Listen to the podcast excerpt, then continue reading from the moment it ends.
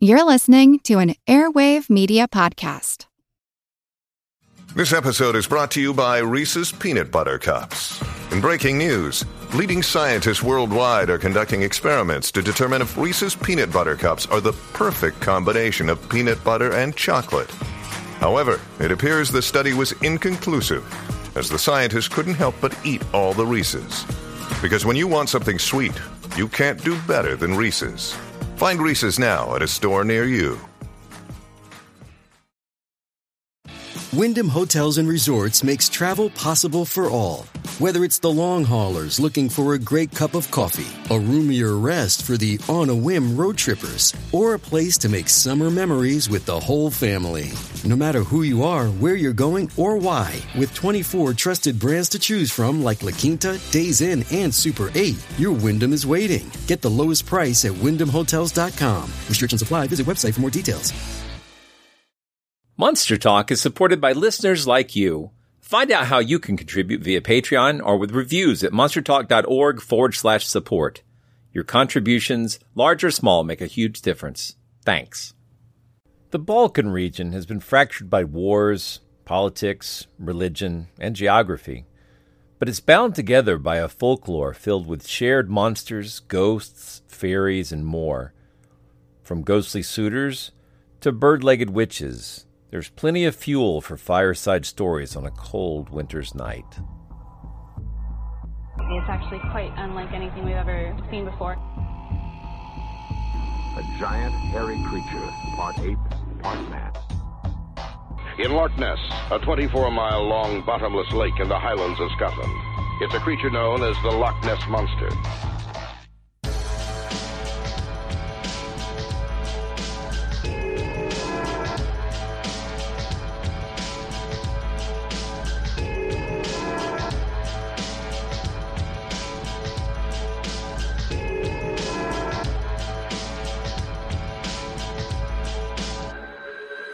Monster Talk. Welcome to Monster Talk, the science show about monsters. I'm Blake Smith. And I'm Karen Stollznow. Our guest for this episode is Christopher Klimovitz, who will introduce himself in a moment. He comes bearing many stories and a lot of details about a region of the world that I know little about. Maybe you don't know much about the Balkan region either. Before this interview, I'm not certain I could have pointed to it on a map, but I can now. And even so, while much of the history and the culture of the region may be unfamiliar to a lot of listeners, you've probably heard of the legendary creatures and spirits that are said to roam the region. I love it when I learn new things while doing these shows, and I had that experience throughout this interview. I hope you do too. Monster Talk. We thought we'd just let, if you wanted to. Yeah, introduce you know, yourself and introduce yeah. yourself. Yeah, absolutely. So um, basically, I am originally from the Baltimore area. Uh, but I basically. oh, I thought we were doing the Balkans. So okay, Baltimore I'm folklore. Got it. Got it. So a little, Yes, little yes. different. Baltimore. Baltimore vampires. I've never heard of Close them. enough. Well, we got Edgar Allan Poe, you know. Yeah, and we that's had right. of- we were known as the Mob City, and uh, we're Charm City as well. It's funny how that works. Um, but I moved around quite a lot. So I went up to school in Pennsylvania, did my university uh, studies up there, uh, Lebanon Valley College for my bachelor's in political science and uh, legal studies. And then I did my master's, uh, let's see, my first master's at Drexel in public policy, particularly focusing on public health. And then because I love education so much, I went for a second master's at uh, Arcadia University in international relations, particularly focusing on Eastern Europe and the Balkans, which I've loved since I was young. And I did part of my studies and research uh, at Babeș Bolyai University in Cluj-Napoca, Romania. We can just say Cluj.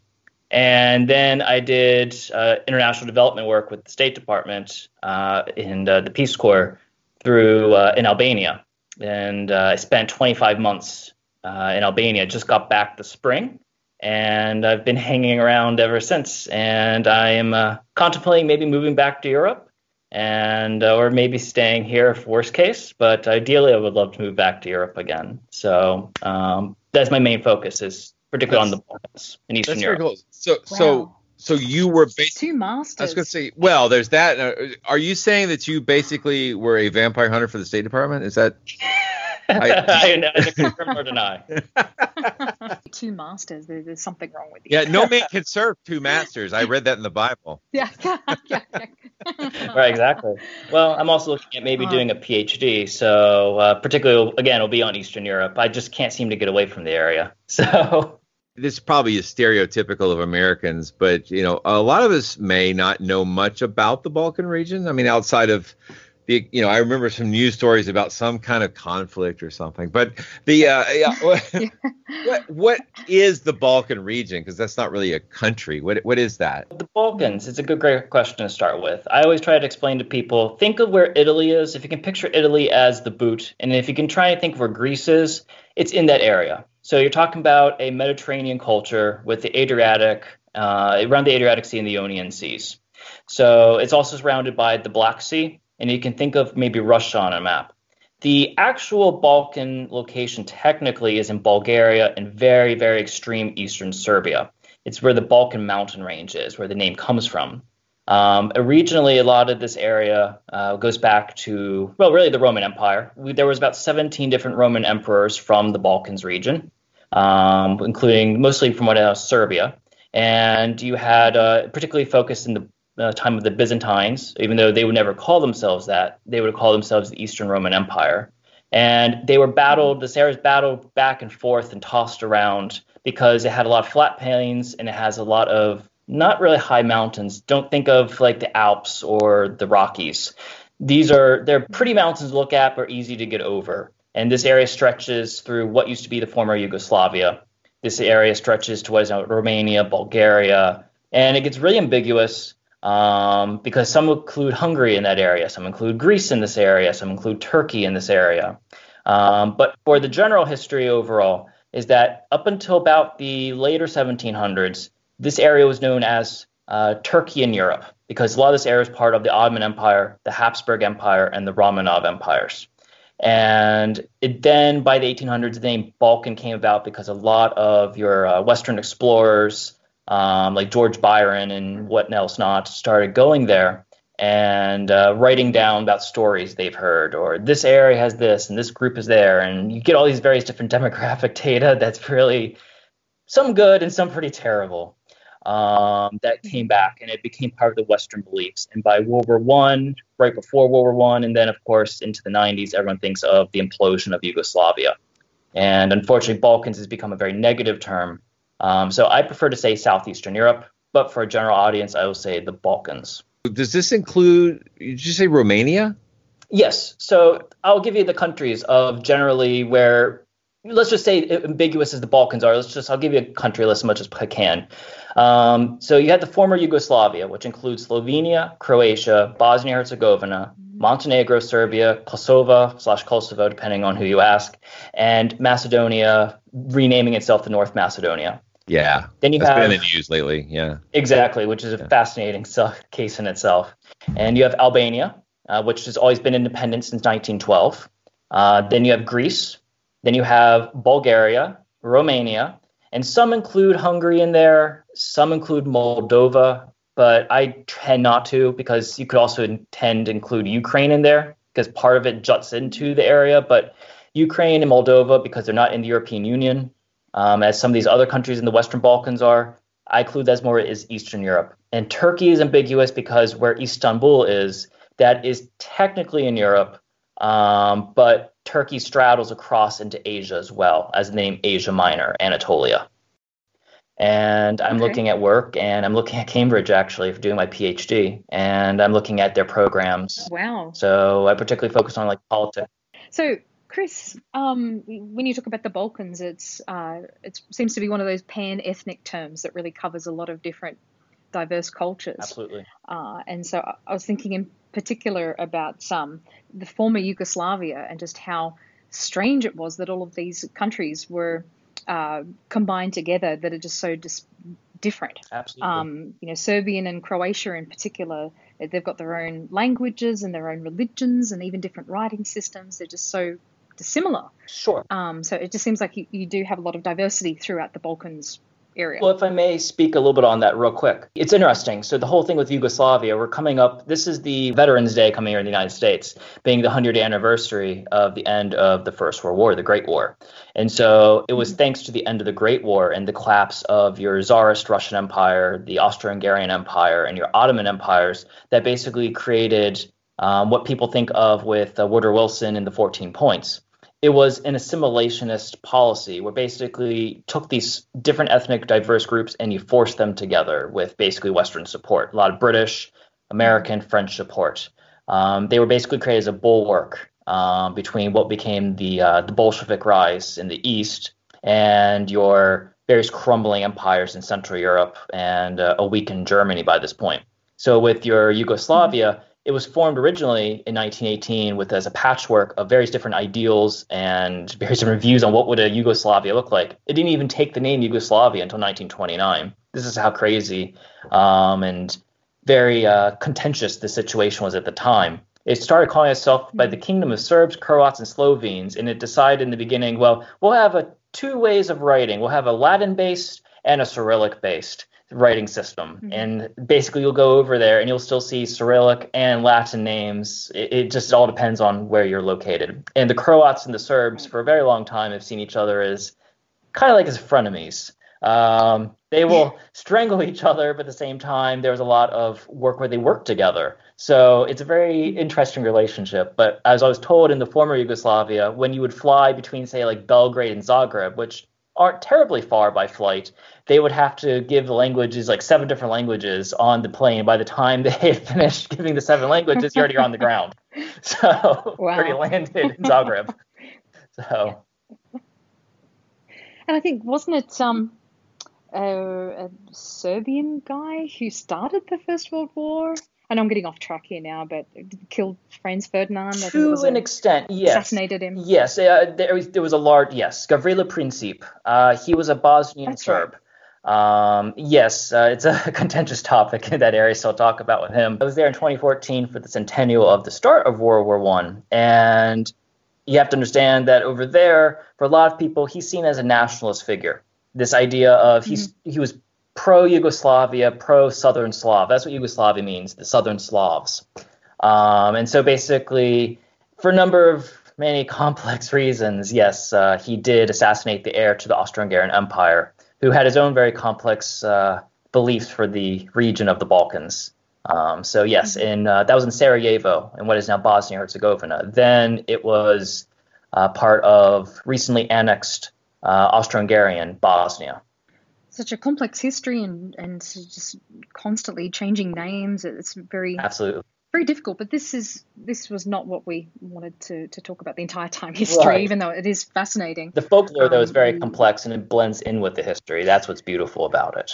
We probably should talk just a little bit about the conflicts in the area. I know you talked about uh, World War One. Uh, that's a pretty well known one. Uh, but right now, I mean, this seems like uh, uh, culturally, uh, it reminds me of a lot of regions in the world where you have uh, a lot of ethnic and and, and class uh, divisions, but mm-hmm. they're kind of suppressed by a totalitarian totalitarian regime for a while, and then when those uh, strong uh, controls break up, then everything divides again, right? So when there's no Soviet Union holding everything together, then and maybe maybe there was always conflict there. I don't know because mm-hmm. a lot of times we rely on the news stories to come out, and if the news stories are being suppressed by a un, unfree uh, or con, you know government controlled media, who knows? So what what's your take on that? I mean, like was the region fairly stable during Soviet control, or we were just ignorant of the conflict?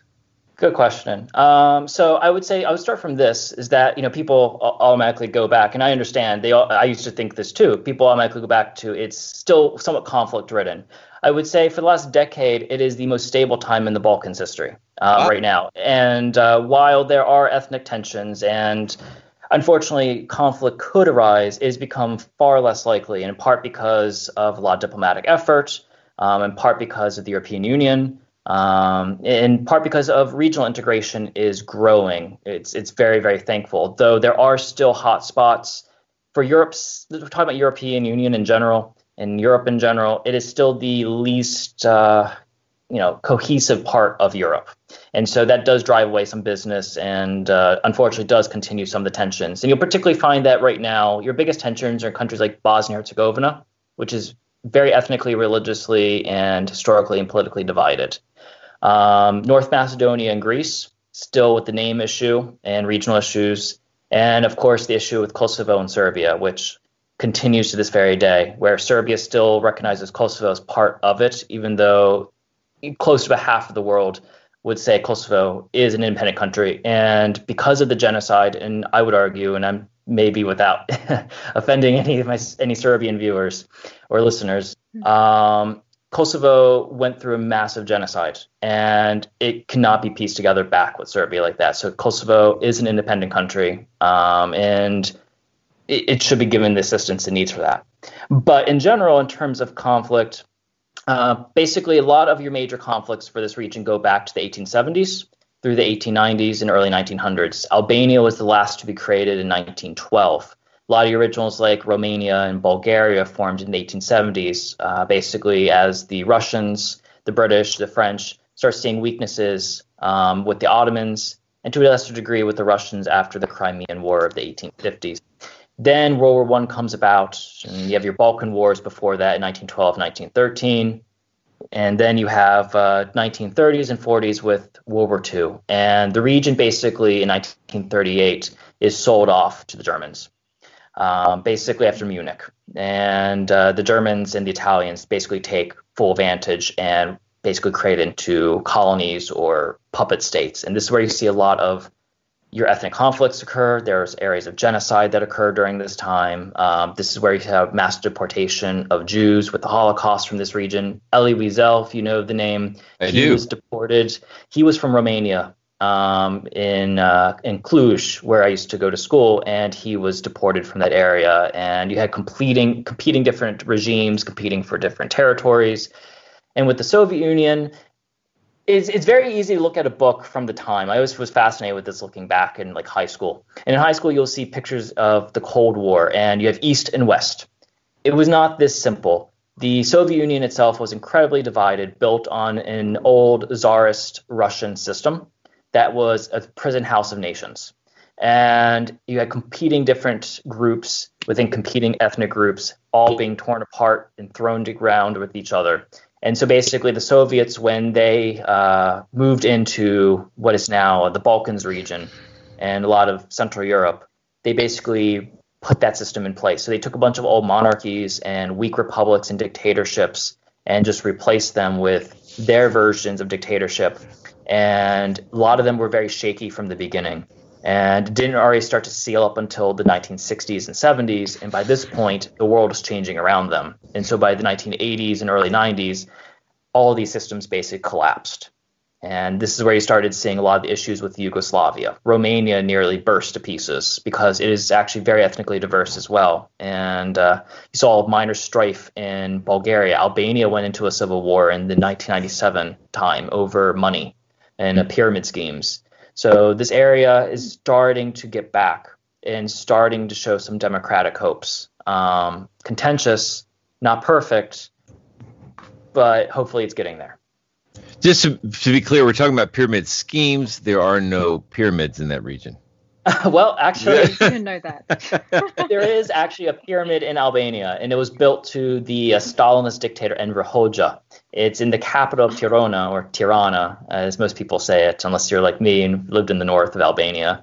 Um, so, yes, there literally was a pyramid built to him as a cultural monument, and it still stands to this day. And yes, it was a pyramid Incredible. scheme uh, that was set up in Albania. Um, and people were basically went from having living under Stalinist and then earlier a monarchy with dictatorship, um, and then told, well, you can make tons of money and people invested in this and lost everything and Oh. it turned into a very bloody civil war and finally stopped and uh, now the country is moving in a positive direction Sorry, I was I was referring eh, sort of jokingly to the Bosnian pyramid yes story. that yeah, is true So That is- that yeah, that that's not real. I mean, no no, no, no.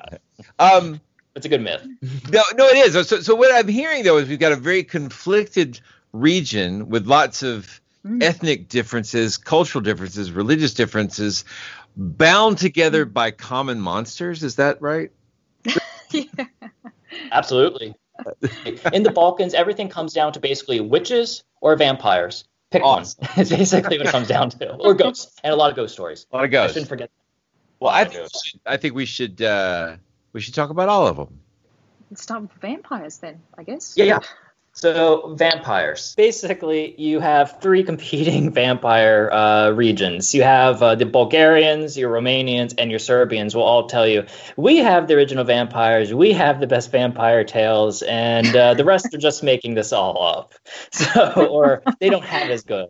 Um, so there's a lot of debate on where vampire comes, but it may come from Serbian or at least some branch of uh, Old Slavic. Um, as Bulgarian is also a Slavic-based language, Romanian is a Latin-based with a weird mix of uh, other language and tongues that come into it. Your Greek, Turks, and Russian. So um, in vampire in Romania, keep in mind a lot of this area when we think about vampires, we're not talking about always necessarily your blood-sucking vampires, or they're not looking like uh, Twilight or uh, Anne Rice version. Right. Uh, well, let's actually. So Anne Rice did the book. Right, did write about. Uh, they went to Ottoman Bulgaria and they found uh, these old school type of vampires. That these these are uh, ugly vampires that uh, you know either come in like a spirit form or physical form. They these people that uh, lived terrible lives. Or did something wrong, or weren't buried correctly, or uh, some curse was placed upon them. It's there's a long. It depends on the tale we're going with. Uh, but at least for the Romanians, I can talk more about because when I lived there, I went around and did a lot of research on this and asking people. Um, like in your cities, people don't actually believe any of this. So when you go to Romania and you ask about vampires, they'll tell you, "Oh, you mean like you're joking, right?" Or they, uh, the- yeah, the blood bank uses uh, Dracula as like one of their symbols. Um, you'll see like uh, Dracula is like on murals on walls, like 3D glasses. It, it's more like in the fun. In your villages, this is where it gets more interesting. And so there's different types. You have Strigoi, you have Muro, which is the Roma, i.e., the gypsies, um, who call them that. And you have your, it's going to sound familiar, Nosferat. Ah, So that's where this comes from. The name Nosferatu comes originally from your Romanian in your Central and your Wallachia region. Nosferatu Um, with- being the sequel. exactly. exactly. And uh, basically, in the Nosferatu film, the 1922 German film, it's actually not a too bad a depiction of what vampires are thought to look like. They're not pretty by any means. Um, they will either steal your essence, they'll drink your blood, they'll come after their family members, they'll attack their villages. It really depends. And so, of course, I think we should talk about, uh, of course, the Dracula, the most famous vampire of them all who was not really a vampire. So, Vlad Dracula. The name Dracula means little dragon or little devil, depending on context. Um, so, Dracula took the name from his father, who uh, was also by the name of Dracul. Dracul, um, basically meaning dragon or devil, and it comes from the old Holy Roman Empire. And it was the order given to him because he was protecting Christendom, i.e., Europe, from those evil Ottoman Empire Turks and so who were bringing Islam uh, through the region. And so Dracula was raised as a Janissary, or Janissary, some will say it as, but Janissary in the Turkish and Balkan. And it's basically, in the beginning, it was a feared group of Christian boys who were kidnapped from their homes across the region and brought to what is now Istanbul, then called Constantinople. Fun fact Istanbul on the side means uh, to the city in Greek. So uh, basically, he went back to Wallachia. This was before there's ever Romania. The name Romania doesn't come really back until around the 1850s. So he comes back and he defends his small kingdom, and uh, he later dies in battle. And yes, he was very well feared. You'll hear a lot of folklore and tales of people who uh, will tell you, yes, he would leave a gold chalice out in the streets, and uh, people would never touch it because they're afraid, you know, they basically would be sent to death um, because if they touched this chalice, there was to be no fear in the land. Essentially, you know, no one would ever do anything, you know, malevolent to each other. Um, so this is the beginning of a lot of your what will become later your modern dictatorships in the region. Is this is what they call the voivodes, your princes, and so Dracula, um, basically, yes, he was the impaler, and the term in Romanian is Țepeș, and that Țepeș um, became his moniker, particularly in the old Holy Roman Empire. And this is where you'll see the uh, images of him drinking uh, blood, and this is where you see him feasting before the corpses. He didn't drink blood. Uh, in short, he was ruthless, as they all were back then, and uh, he did impale people, particularly those who uh, broke the laws for various different reasons, and your Ottoman Turks. And he repelled uh, Sultan Murad from entering into what is now Romania and into Central Europe, into the gates of Vienna, the Holy Roman Empire of the time. So he was a, a major protector. The stories start coming about later as him being a, a you know a strigoi, a vampire, um, because he was decapitated and uh, supposedly came back from the grave with that. But you'll find in a lot of your Romanian lore that a vampire can be defeated uh, basically by uh, decapitating the head, uh, running a stake through the heart, boiling the heart, and if somebody's afflicted, um, drinking it. And this is where it maybe sound familiar, like with the Mercy Brown case. Um, a lot of this got reshuffled in and uh, into Western European tradition. Well, how did all this get into it? Well, a lot of it comes back from uh, a lot of your Western Europeans in the 1700s and your 1800s making trips into the region. And they would hear, you know, with their translators or, you know, or whatnot, you know, these stories. Um, and so you have these famous cases like in Serbia of, uh, of a Pejol or, or Pavle, of uh, basically a Hajduk. He is a marauder, this bandit who, you know, dies an unpleasant death. And uh, he comes back to attack a village in Ottoman Serbia. Mm-hmm. And so you have your uh, Holy Roman slash uh, Austrian Empire coming through their troops, and they're starting to push through this area. So they're bringing their ideas of uh, what they've heard, mixing it in with what they're hearing or parts that they're hearing, and it starts to get this weird blended vampire story. We're going from the ugly vampire that is coming from the grave as a corpse or a spirit of some sort, um, attacking your essence, attacking you know your life, to well, they start becoming very attractive. yeah. you start getting your Carmillas being written, um, your Byron start writing about uh, vampires at the time, and of course, uh, um, of course, Bram Stoker in 1897, uh, taking various different bits and lore he's hearing about. Uh, an Austrian archduchess. Uh, you have your tale of uh, Elizabeth Bathory, or Elizabeth Bathory, as non-Hungarian would say uh, mm-hmm. the Vampire Queen. Um, who... she, she had quite the skin regimen. we have to do a show on her sometime. Yeah. We've been yeah. meaning to for a while. Really should. But in a short about her, Elizabeth Bathory was a Protestant Hungarian princess um, who basically inherited a lot of land and castles in what is now Slovakia and Chatorycha today. Um, so basically, she never actually did any of the things was said, but it was a very good tale to make that she was torturing young women and bathing in their blood, and it, it just it makes for a really good story.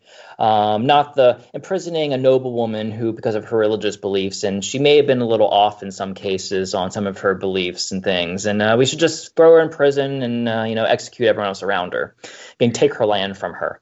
Um, it's not. So this was all really propaganda and, and just or cautionary tales or something. Absolutely, a strong woman with Protestant beliefs in a very Catholic region and uh, challenging the norms. Uh, yes, it looked very strange, and because luckily, in a sense, uh, they didn't murder her outright; they just imprisoned her, and uh, she died in prison um, in 1616. Um, you can visit what's left of her castle in Slovakia. Um, it's basically most of it's been burned down, but it's a beautiful region. I highly recommend. Uh, that would be cool. Yeah. Uh, you mentioned the word Hajduk. Uh, yes. And that reminds me of the song uh, Dragostea Din Tei. Hello? Salut? Sunt eu un hajduk but so that's uh, what does that word mean? Because I re- I mean, like that really stuck out to me. That's a very memorable word in those lyrics. Hajduk, it depends on the context. It's from Old Turkish. Um, you'll find it has a lot of Turkish language uh, languages mixed into the Balkans languages. Hajduk could mean um, it could mean something positive, I guess, but originally it meant someone who's like a marauder and a bandit. Okay, basically. Well, I, I, it's a fun it's a fun song. Uh, yeah, it is. Um, that band's actually from Moldova. Uh, yeah, it, it's a you'll still excuse me you'll still hear it in uh, Romania at times. It's a it's a fun song. yeah. All right. So sorry. I just it just it's weird to me that like uh, I don't really know the language at all, but you said that word. I was like, I know. Boom! I know a lyric. yes. Okay, Um, well, sorry. no, no, no. I, I, go ahead. I wondered if we could go back to uh, Arnold Payol or Arnold Paoli or Arnold Pavel. I've heard lots of different pronunciations of his name. I think that was one of the first vampire stories that I'd ever um, heard about. And I've spoken on this show before about uh, Usborne books on vampires and haunted houses and mysterious powers and things like this. And so, in one of these books that I read as a kid, it had the story of Arnold Payol. Um, and I've heard that that's the first vampire legend. Do you know that if if that's true, or if That's vampire legends go further back than that? They go further back than that, much further back. But that's the first like modern, let's just say modern interpretation, because this is 1726. And I was mentioning before, this is when your Holy Roman Empire is really pushing in and fighting, uh, dealing with the Ottoman Empire. They basically are competing over each other for this region for different uh, land, and you have your start of your uh, Serbian and some of your various different Balkan ethnic uprisings to varying degrees. Um, but it really does come to the 1800s with this. So basically, as they're pushing through, they're taking a lot of what they've heard from their some French traditions and cautionary tales across their lands. Um, in Hungary, you have your own version of vampires. In Slovakia, you know, then part still part of Hungary at this time, had their own versions of very odd hugging vampires that they brought along. So all these are stories are Hugging blending vampires. together. Yes, vampires that will hug you and drink of your blood. Yes. Um, Gonna have to hear some more about those ones. Oh, absolutely. Uh, so basically, all these tales start getting blended together. And so basically, you're talking about a lot of these people don't speak Serbian or Hungarian or various other different regional dialects and languages, and they take what they can get out of them. And it's easy to take bits and pieces and start meshing them together in your own version of a Frankenstein tale, uh, except a vampire in this one. A lot of people, when they think of this area, they think of well, still at this time calling it the Orient and this is a mysterious region. You want you take everything there is mysterious, and you want to bring it back. You know, the land of concubines, beautiful women, and food. You know, it, it's a it's the halfway point to the Middle East and to Egypt at this time, and th- th- this is a all these tales are blending together, and this is where you get this with Pavle Payol's story. Um, what is a lot of the truth of it? Well, he probably, you know, it, what it seems that he died a pretty terrible death. Uh, either he was murdered or he died of some type of illness. I've heard different tales on that. Um, yeah, I've heard that he uh, fell off a wagon or something, and I know I mentioned that to Blake the other day, and he made a joke about all of us falling off the wagon at some point. but uh, yeah, I heard he'd broken his neck or something, and Exactly. yeah, and th- th- this is a really highly documented case, or, or was at the time. Absolutely, and it became big in the books. Uh, and this is where it, this is why I would say it was your um, first beginning for your stories like Byron take up, you know, and your stories with Bram Stoker and with the story like Carmilla and everything. This is what really started off and brought it back. Now there were stories in France and stories in what is now Austria and parts of Germany where you would hear similar stories, but they weren't really called that. They all had their own special type of name for them. Um, but this was really what started it off it, it's funny how that works. You know, how funny how that all blends together. Um, yeah, uh, Byron, uh, he gets heavily involved in the Greek Civil War. Yeah, Right. and and then he has that famous uh, party. Is it is it Mhm. Lake Geneva? Is that where they were at? Yes. yeah, I think we're Lake Geneva. 1816. Yeah, and Yep. so he has uh, uh, Shelley and Uh-huh. Mary Wollstonecraft and Uh-huh. Dr. Polidori. Is that right? I think Yes. Okay. Yes. And so then they're, the idea is they're going to have a, a writing contest. Uh, Correct. Uh, and the doctor writes a story about a vampire that sort of predates Dracula as probably the earliest, most, I guess, popular vampire fiction. Uh, it's, Mm-hmm. it's before Dracula. It's before Varney the vampire, and then Right. and and then Mary writes uh, what becomes the story of Frankenstein. I don't know what Yeah. Shelley wrote. I don't know what Byron wrote. a but fragment of a story, a fragment of a ghost story is what it was called. yeah, Uh, yeah. Now, you know, I'm just thinking in my mind. Now, in the Western tradition, this is where this all began, but there are vampire tales going well before then. This has been in this folklore for a very long time. Um, this actually, a lot of it arguably goes back to the Roman Empire.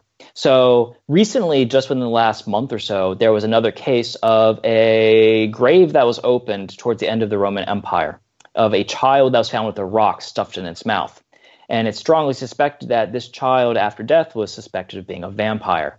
And so there is a Roman tradition of, uh, you know, drinking blood and how you know the dead were coming back. And so people were, you know, exhumed after their death and tested. And if they were found to be a vampire, cut off the head, stuff a stone in the mouth, and you put ritual garlic and roses.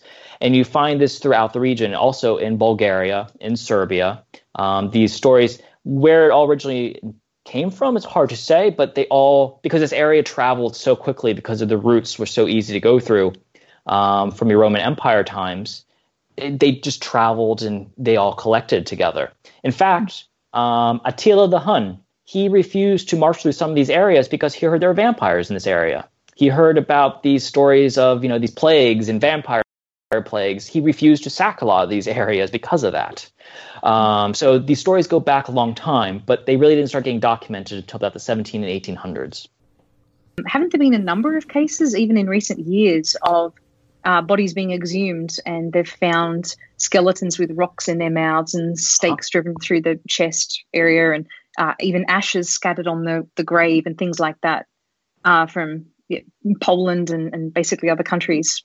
Mhm. Um, so th- this was a common practice then to um, to prevent people from coming back as vampires, or in the belief that they were already vampires. Uh, to the belief they already became. Uh, they already turned into the vampire.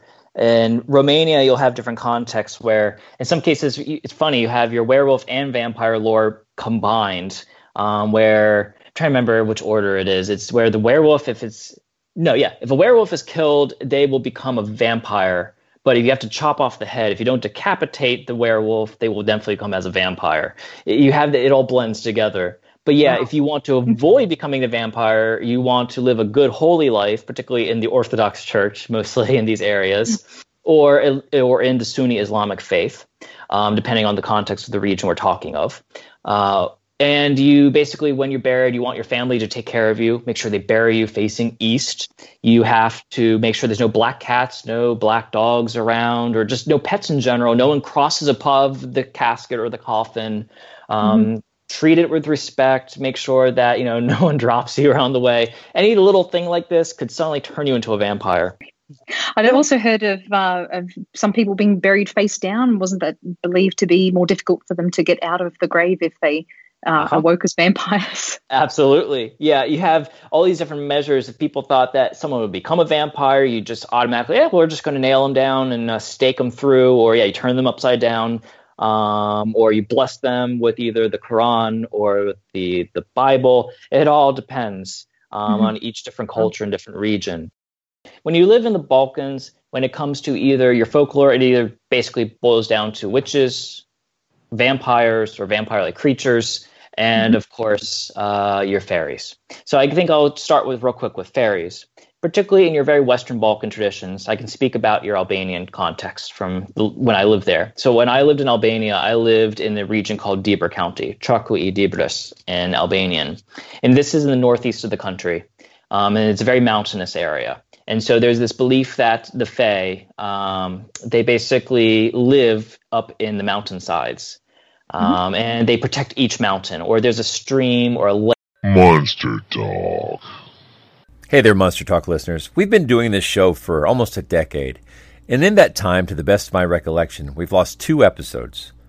We've had equipment failure, we've had the occasional software glitch, or even a bad phone connection, but we've never had as many technical issues with an interview as we did with this one. It took us more than two hours to get this recording, and Skype was kind enough to break it up into 22 separate files that I had to patch together. And if you're curious about the nature of these glitches, I've pieced together some of the more interesting ones into a clip and we'll place it at the end of the episode. Some of it amused us even as it frustrated our efforts to conduct this interview.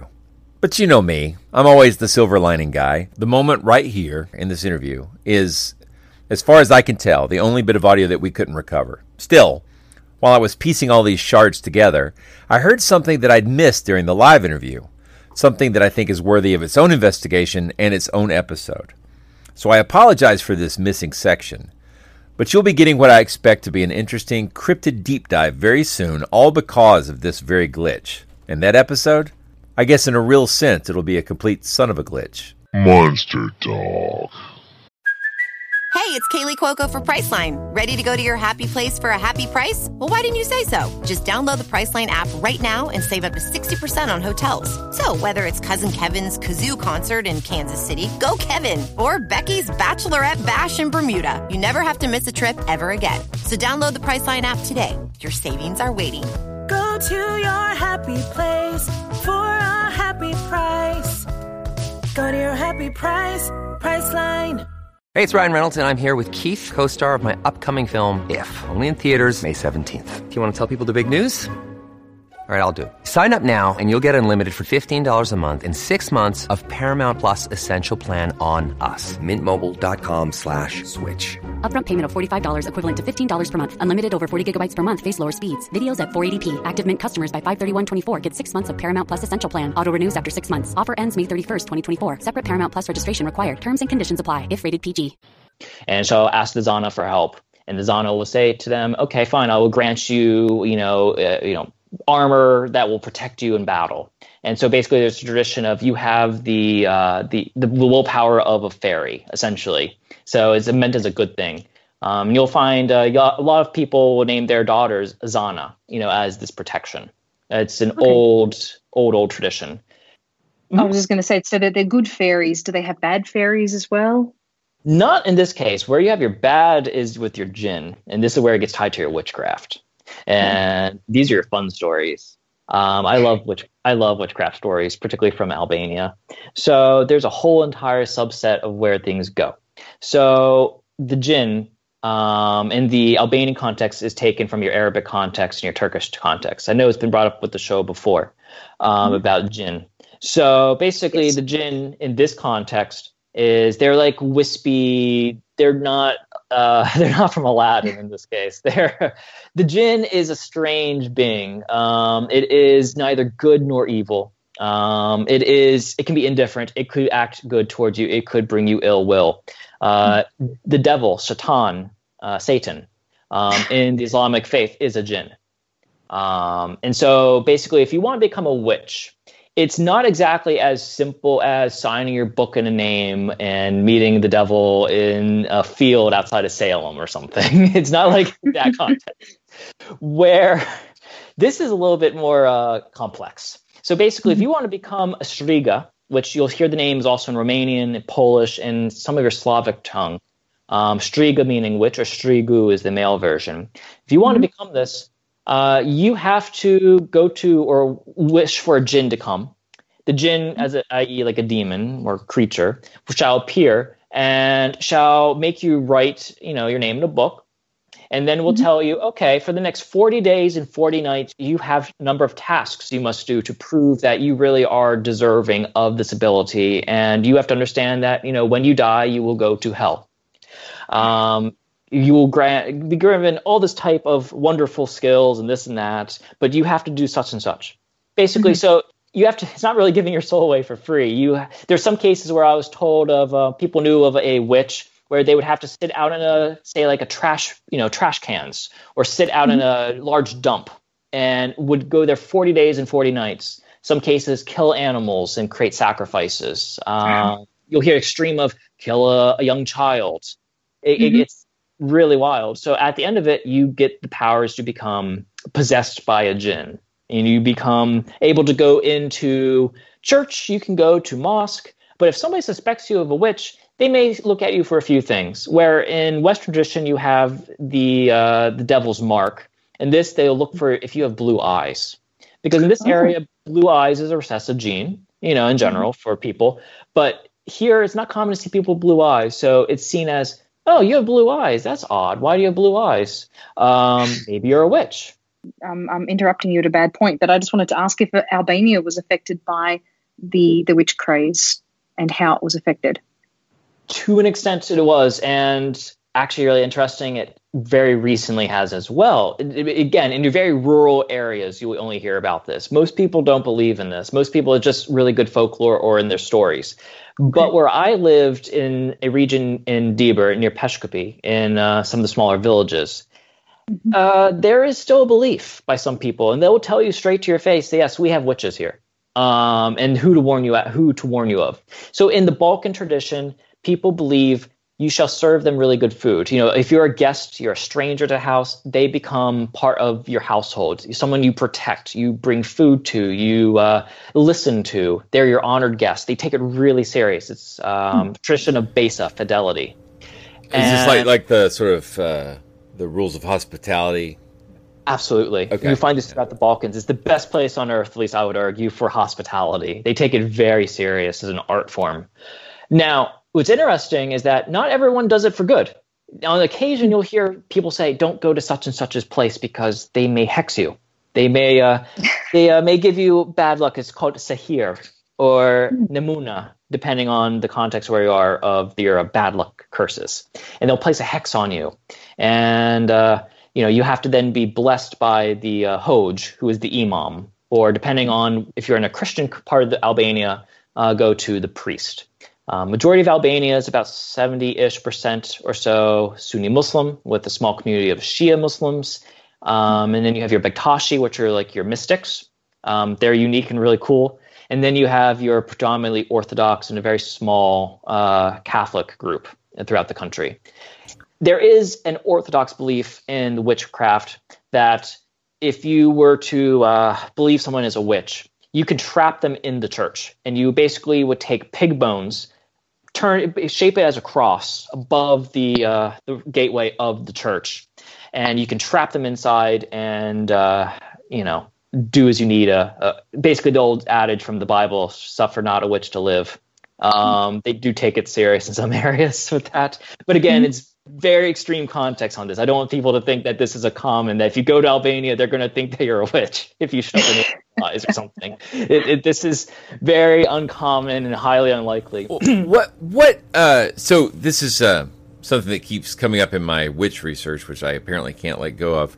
Um, what is a witch in the sense, uh, or, or, like culturally, is it is it generally uh, seen as a person who performs certain actions or believe certain things, or is it a kind of creature? I ask this because I've noticed lately that in some of the witch lore I've been looking at, the witch is almost like a monster unto itself Mhm. rather than a normal person who takes up certain practices.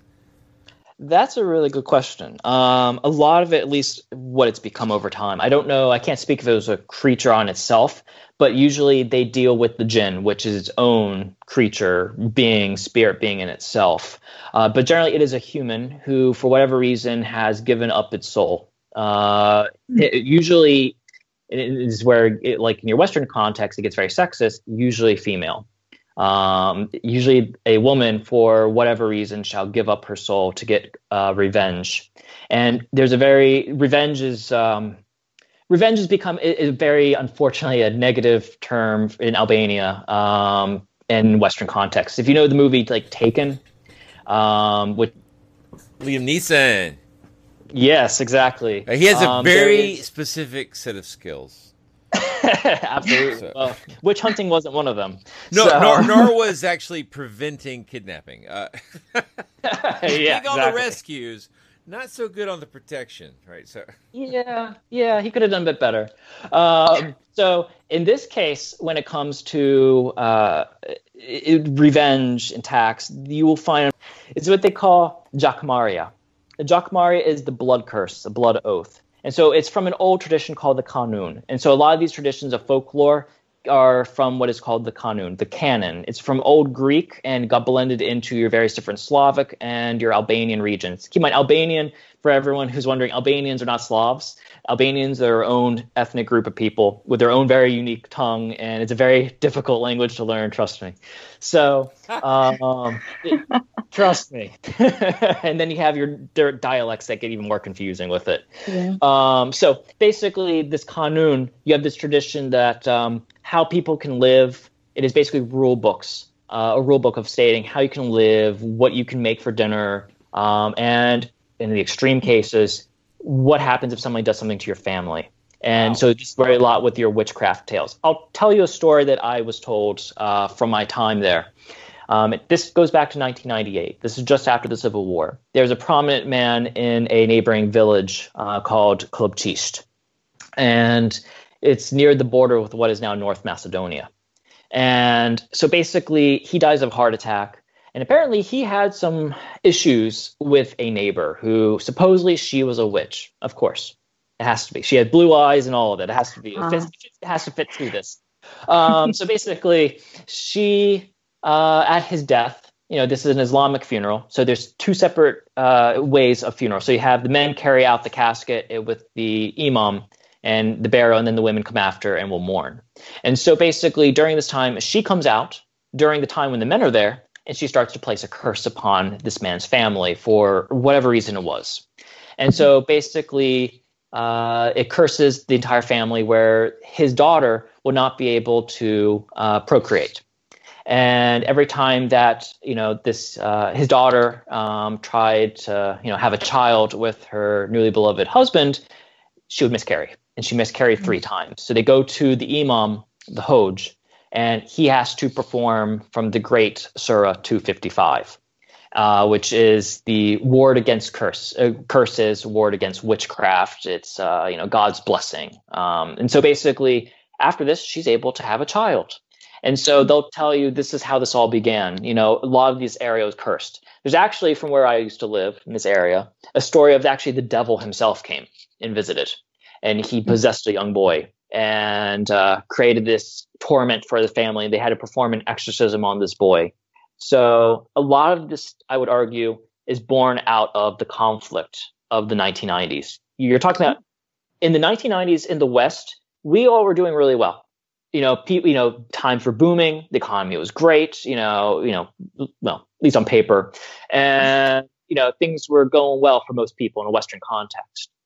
Not in the Balkans this area was a time of great conflict. You had your mm-hmm. genocides and uh, economic meltdowns throughout the region, including all the way into Russia. And where law was felt like it wasn't being met because the government had collapsed, people turned to themselves and said, okay, well, fine, we can create our own laws. And we look to these old traditions of Albania, called the Kanun, and we will basically uh, weed out our own uh, mm-hmm. misfortunes in our communities. So this is where this comes into. Um, and so I strongly suspect a lot of this was born out of. Uh, when we were preparing for the show, you mentioned Albania was also a uh, a place heavy in witch lore and fairy lore. Mm-hmm. Uh, how, is that tied into this, or is this more of a historical? Uh, it, it's a way to blame people because during this time, this is where you start seeing your stories again of witchcraft coming about, and so this is a way to blame people uh, for you know find out who did what in the community so as the as the country's right. you know and the government's collapsing around you and things are becoming difficult and you can't you know you have no more money and you believe that oh this person has died in my family because such and such has put a hex on my family you know mm-hmm. it's easy to go after and target and is, so this is what happened is there a um a legal way to address these kind of charges or is this all being done at more of a, a community level or like like so it's, are there basically is this like a full blown witch hunt in the you know sort of classic sense? Yeah. Yeah. It's it's extrajudicial. Yeah. Um these thank are you the right yes excellent. Absolutely. Not so excellent basic, that it's extrajudicial but thank you for giving the right term to my rambling. No no no no no, no very succinct. And i wanted to ask you about, about the the state of uh, witchcraft in yeah. albania today. Is there any uh, practice of witchcraft as a kind of folk medicine, as it is yes. in some parts of the world, or yes. like here you've got uh, paganism and you've got Wicca, which can be seen as religions for some people. Mm-hmm. Do you have mm-hmm. any practicing of witchcraft as a religion there today? Um, well, unofficially, yes. You do okay. have. So it's, it's it's strange because they will mix in, particularly your Muslim communities. It, it, when I say Muslim communities, I'm talking about these are a very uh, you know, relaxed Muslims. They they're they're not super super uber religious like you may think of the Middle East or something, or uh, in your stereotypical sense. These are people who uh, take Ramadan, you know, and they'll celebrate it, but they also really love alcohol. They'll eat their meats. Yeah. You know, they'll they'll chill and relax. If they have a coffee, and um, but yes, they uh, uh, there there are some uh, pagan beliefs you'll find that get blended in and mm-hmm. some people will celebrate it, but generally it's not a good thing to go around saying, you know, I, I I practice witchcraft or something like that. It's not really a good thing, especially in your smaller communities. It's like, eh, you really want to start that? yeah, yeah, yeah. Because here, of course, it can be seen as a as a naturalistic thing, a nature loving kind of practice, and being in touch with the earth, and yeah, it's a positive yeah. thing. It can no, be, this is, yeah, but it's also it can be, yeah, can be. Yeah. But in this case, it's more like, uh, oh, you're converting with uh, the devil. Right, right. it's, it's, the risk between um, uh, there's sort of viewing it as a out, not outlaw, but like uh, it gives like it's, it could be like a, a fringy type belief. Uh, yeah. You know, it could be considered new agey, but mm-hmm. all those things, I think that's different from witchcraft as a form of evil. There's witchcraft uh, as religion witchcraft uh, as folklore, witchcraft uh-huh. as uh, uh, a scapegoat for you know uh, out you know othering someone. Uh, mm-hmm. So it's it's it's like it's a complicated concept, and we've touched it on it a little bit, but uh, uh, it it it's interesting how. And I don't know what the words are in Albania or, or in that region in the Balkans in general, but the the meaning of which, you know, has a lot of different uh, definitions and they can uh, be lethal if you get the wrong Absolutely. one applied to you. So that's, uh, that's, mm-hmm. that's mm-hmm. Absolutely problem. You know what? You may want to look in for, I'll give you a quick, uh, you may want to look more into it. You know, the envy eye or evil eye. Um, you know, do I? Yeah, I sure do. Yeah. awesome. Awesome. Well, basically, this starts off in this a lot of this area. You'll still see people hang up the evil slash envy eye, the blue eyes, throughout the region. That's to ward away evil spirits and particularly Striga witches. Mm-hmm. Wow. So you'll see them cross people's homes. And you say um, Striga, for witches, but that's different from Strigoi as vampire, right?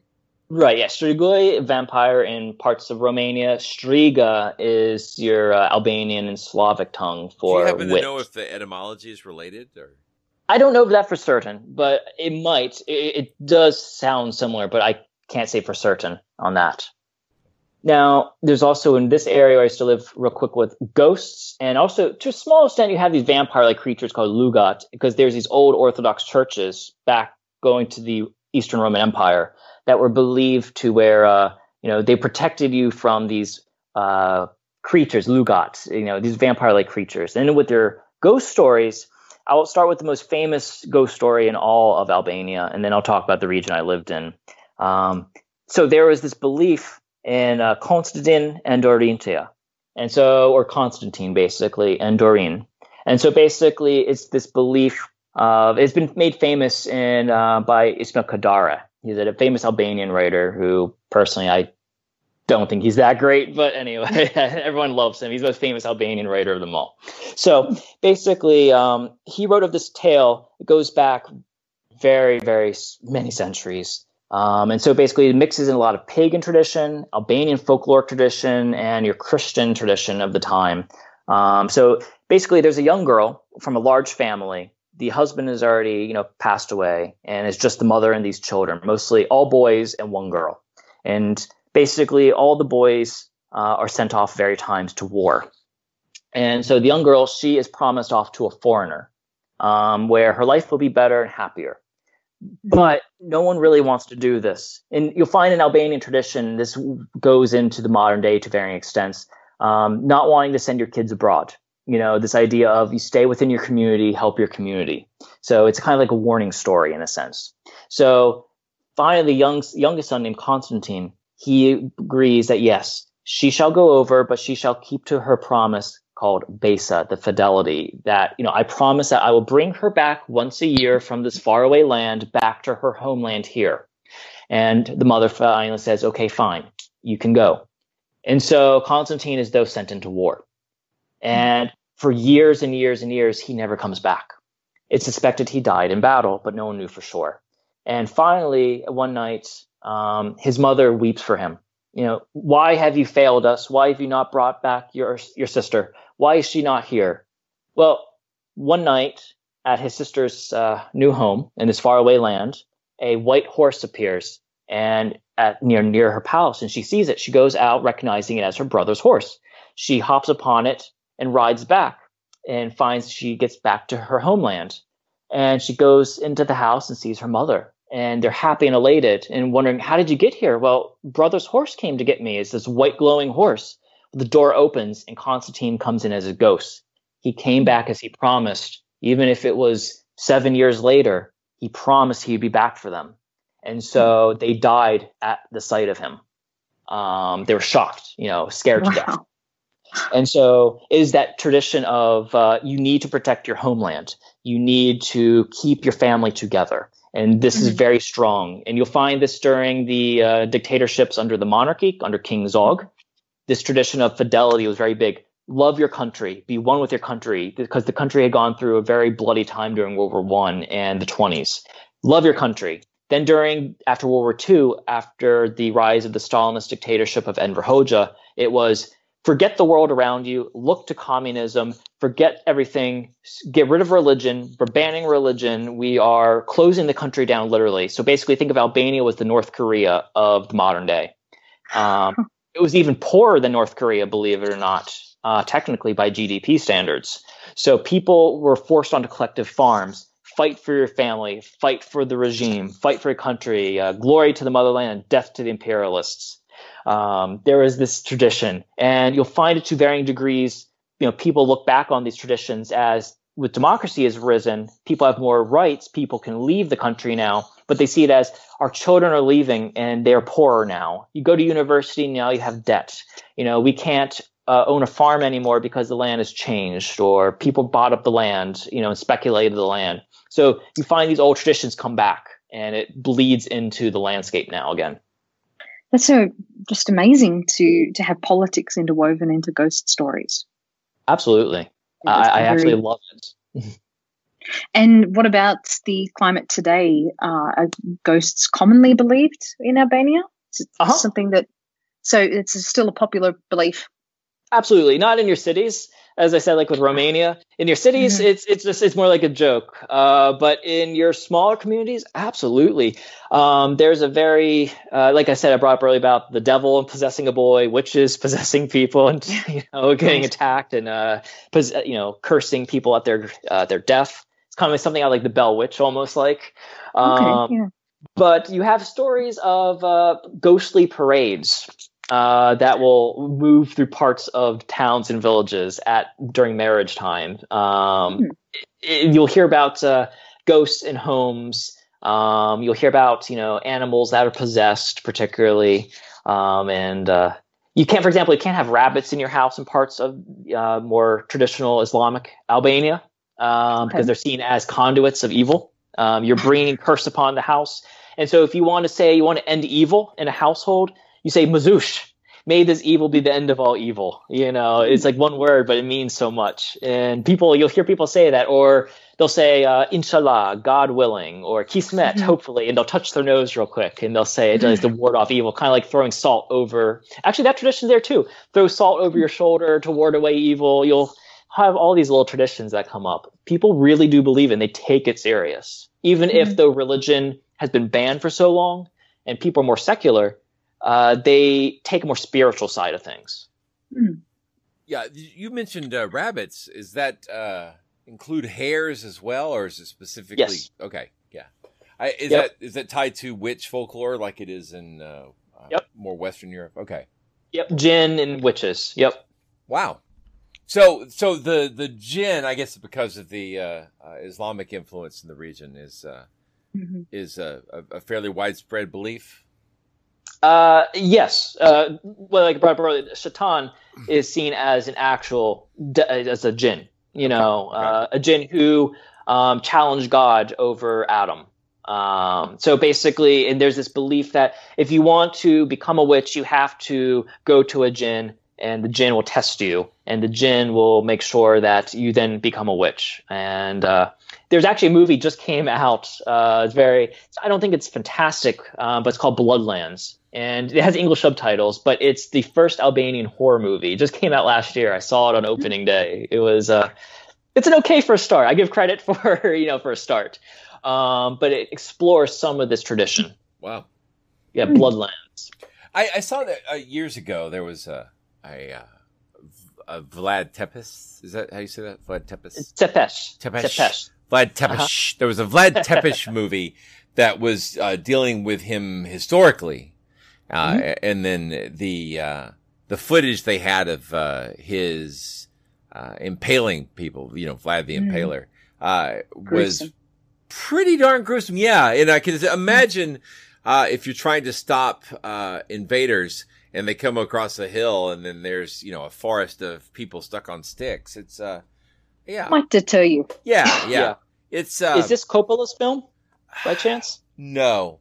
Because they have a scene with that in the very beginning. They do. This was uh, a local one. Uh, it wasn't. It had nothing to do with vampires, if I recall. It was uh, just dealing with him It's as a documentary. a mil- military hero kind of thing. So yeah. Yeah, please. You know, it's interesting with the whole Dracula thing. If you ask people, you know, the whole thing about Dracula being tied to vampires is a Western lore thing. This was Yeah. born, this is not in Romania. So in Romania, as I brought up earlier, they're not the same. Um, Right. These are like, you know, basically for vampire is very interesting based on region. So for vampires and the Dracula whole connection didn't come about until about 1975. So under the dictatorship of, uh, sorry, Nicolae Ceausescu, uh, Nicolae Ceausescu was trying to be a strange mix of Western and Soviet in his alliances. And so basically he uh, looked out to the West and he created a Dracula year, essentially in 1975 to try and bring Western money to uh, starving Romania at this point. Uh, the economy was starting to tank, oil prices were dropping, and the country needed a lot of help. Um, things weren't going as well as he was promising the people. So there was this tradition that uh, the first uh, Dracula book started to be actually printed at this point in Romanian, um, because before then there was no copy of Dracula in uh, Romania. Um, there was a. This is where you start seeing like the castle, like Bran Castle, which has nothing to do with Dracula, but it became Dracula's castle, and he, you know, come here for Halloween. if you want to see like more where actual Dracula grew up, you want to go to Sighisoara, Targoviste, and parts of Hunedoara or Hunyade, if you ask the Hungarians. Um, these are all very uh, where actually more the real Dracula or parts of Bucharest. But I'll be very honest with you. While Dracula was important, he's not the most important figure in Romanian history. He's like the most 10th or 11th most important figure if you ask people. So that's more like a Western idea of him. So I have to uh, say too, there's a um, a local cemetery here, and it's believed that there are vampires buried there because there's a headstone. I mean, we we ended up tracing this story to a headstone that we found with someone who'd been born in Transylvania. Um, And so they were buried there, and Transylvania was mentioned on the headstone, and that was enough to basically start this urban legend that there were vampires in this cemetery. Wow. Right. Uh, so I wanted to ask about Transylvania. Does it actually exist, or is it more of a historical region? Transylvania. So it's where Cluj is, where I used to go to university. It, it, it does exist. It is a real region. It was predominantly Hungarian. Um, Okay. It means land beyond the forests. Um, it's from Latin. Um, and so you have your various Oh, different trans. yeah. Sylvan. Sylvan. Okay. Okay. Yeah. Yeah. Okay. Mm, yeah, Mhm. makes sense. I never really And thought about that before. Wow. Exactly. A lot of people don't Oh, yeah. uh, till you get over there. And so it's a very large area. It's part of, so if you think of a map of Romania, Romania is a large size uh, nation state of the region of the Balkans. It is up in the northwest of the country. It goes up to the Carpathian Mountains and all this area. So including cities like um, uh, Vulcan, cities like Cluj, where I lived, Maramuresh, uh, Oradea, um, and uh, Bran in that area. Um, it goes up to the Carpathians. So this area didn't become part of Romania until after World War One. This was part of the various Habsburg empires, and it was very much fought over. Um, so yes, like it does of the land exist. there. yes. Pretty much all the land there is fought over uh, to this very day in varying degrees. But yes, so it does exist. The southern part is Wallachia. That's where Dracula was from. Two quick more stories, if that's okay. Yeah. Two real quick ones. So you have in your Russian, uh, a lot of your Russian influences. You have uh, your Baba Yaga, um, which is your version of like a witch-like creature, as you brought up. And so, you know, she uh, is both good and evil. She's like a kind of like something out of a Grimm's fairy tale almost. She is neither good nor evil, but she can be indifferent. She'll eat you or can help you. It all really depends. Um, and then you have, if you know of American gods, you have Chernobog um, in Oh, yeah. the story. Yeah. So Chernobog is a Slavic uh, meaning uh, black god. In in Russian, it is still there, Chernoboga. So you have uh, the black god, and supposedly he fought his brother, the white god, and it was where your day and night came from, and your winter and your summer, and they battled each other through the year. And so yes, this is where uh, with American gods it gets the tradition of Chernobog. Nice. Yeah, that's a, a that's a great book uh, from Neil Gaiman. Yeah. blends into Western Balkan tradition. So you'll hear people still talk about in parts of like North Macedonia and Serbia, people talk about the black god as like a curse, you know? Mm-hmm. Uh, so uh, Baba Yaga uh, as a as a folklore figure, um, Mm-hmm. what what how would you describe her role? Does she have uh, sort of uh, any sort of counterpart in uh, Western Europe that, uh, or so, so what kind of a figure is she? She's a forest spirit almost. She is a witch like creature. She's not human. She is a spirit of the woods. She's uh, neither good nor evil. She's uh, assisting. Uh, she can help you or hinder you, eat you or help you bring you great wealth. Um, but she is like, it, it almost seems like something out of Grimm's fairy tales when you read uh, the stories about Baba Yaga. Yeah. Um, but she'll walk around in like a, a bird-like creature, you know, mechanical, almost like wooden-like creature. Um, moves through the forest. So you hear various different tales about her. It can be very ambiguous. Yeah, we talked. To, she has like uh, she's a human with like she has bird feet, right? Excuse me. Yes, she can exactly. And, depends uh, on we- the version. uh, we were talking about Mothman with uh, Richard Haddam. He mentioned uh, some actual sort of cryptozoological uh, sightings of uh, people with bird legs, which I thought was Right. really interesting. Um, Right. I'm wondering, uh, you know, it, I, I think um, she also has uh, it, her house uh, moves around. It reminds me of uh, the house in uh, Howl's Moving Castle. And uh, Absolutely. yeah, and I, I assumed that that was related. Has some? I'm sure it probably does. I don't know for certain, but I'm sure there's probably some connection. But if anyone hasn't seen it, watch it. It's such a fantastic movie. Oh golly, yeah, yeah, it sure is. Yeah, that one. Uh, Just Miyazaki in general. all, all the Studio Ghibli stuff is, uh, you know, like uh, that one and uh, Princess Mononoke. Of course, that's not nothing to do with Europe, but it is a very cool movie.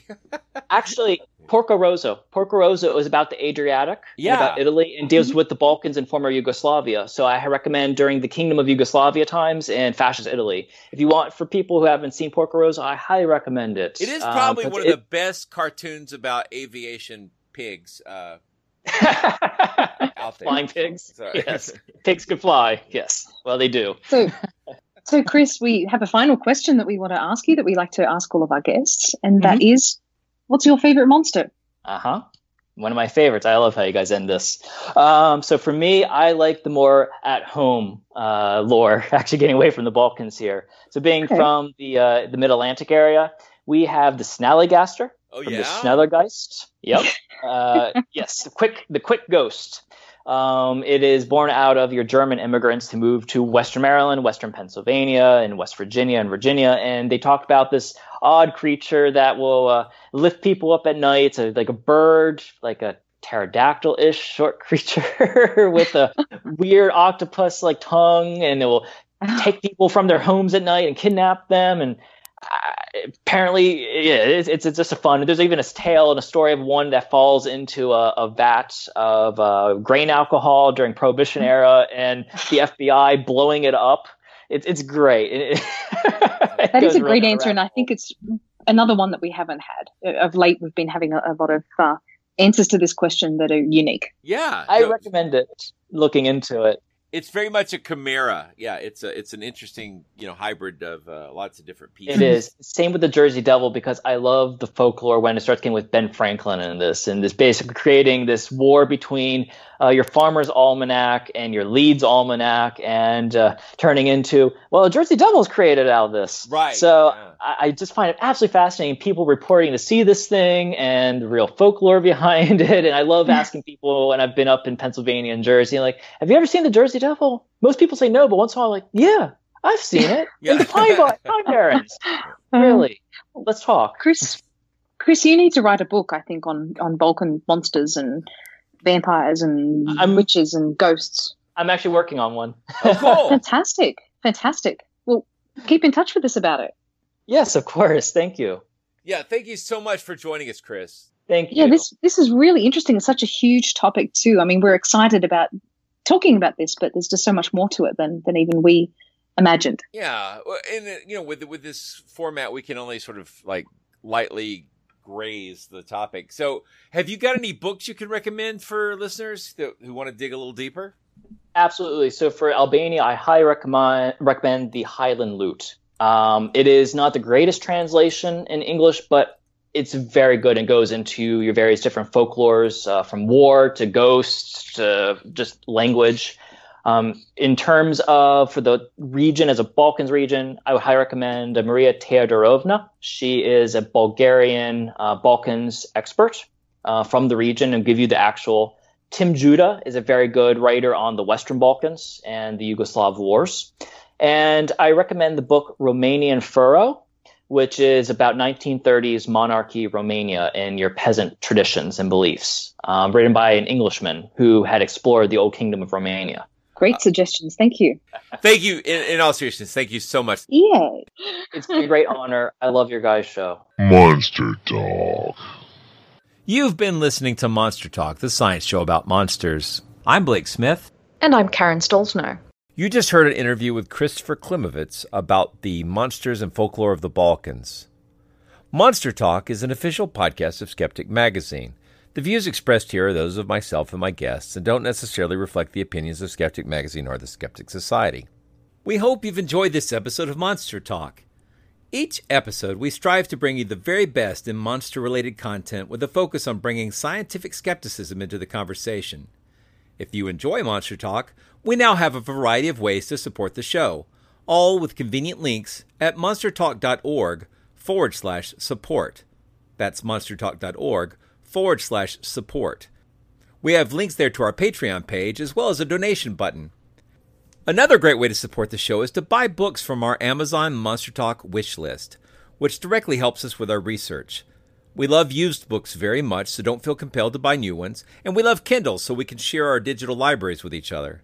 And finally, without spending any money at all, you can support us by leaving a positive review at iTunes or wherever you get your podcasts. Positive reviews help keep us visible in iTunes, which is a great way to help us find new listeners. And please share our show on your favorite social media platforms. Monster Talk theme music is by Pete's Stealing Monkeys. Thanks again for your support and for listening.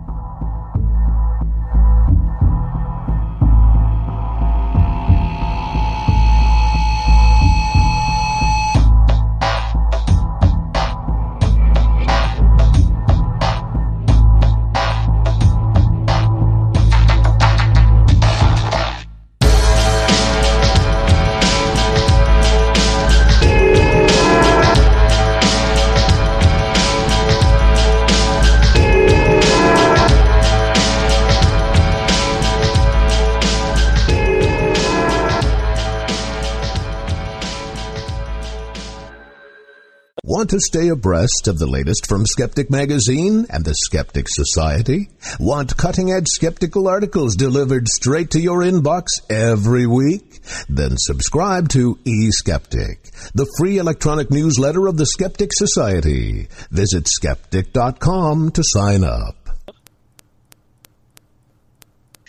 Breaking down. It was a great way to find.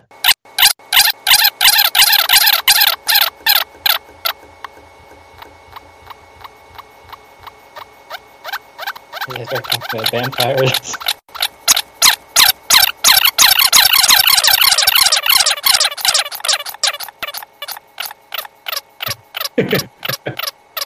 you there? I- am here. Okay. That's so we can't hear we can't hear Blake. That uh, into battle shall seek out the Z- into battle shall seek out the Zalbanian Zana. There we are. Sorry. We just okay. paused there. We yeah, paused. you're back uh, again. Uh, so,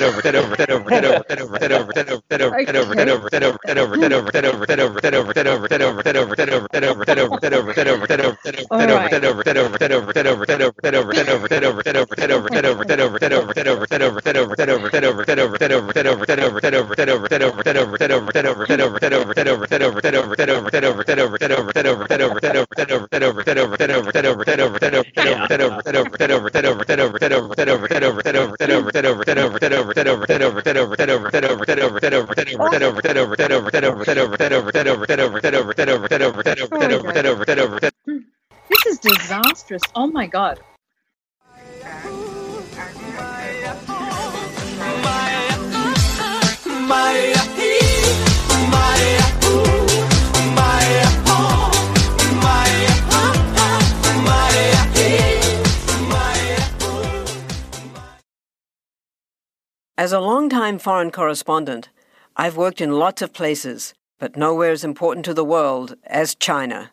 I'm Jane Perlez, former Beijing bureau chief for the New York Times.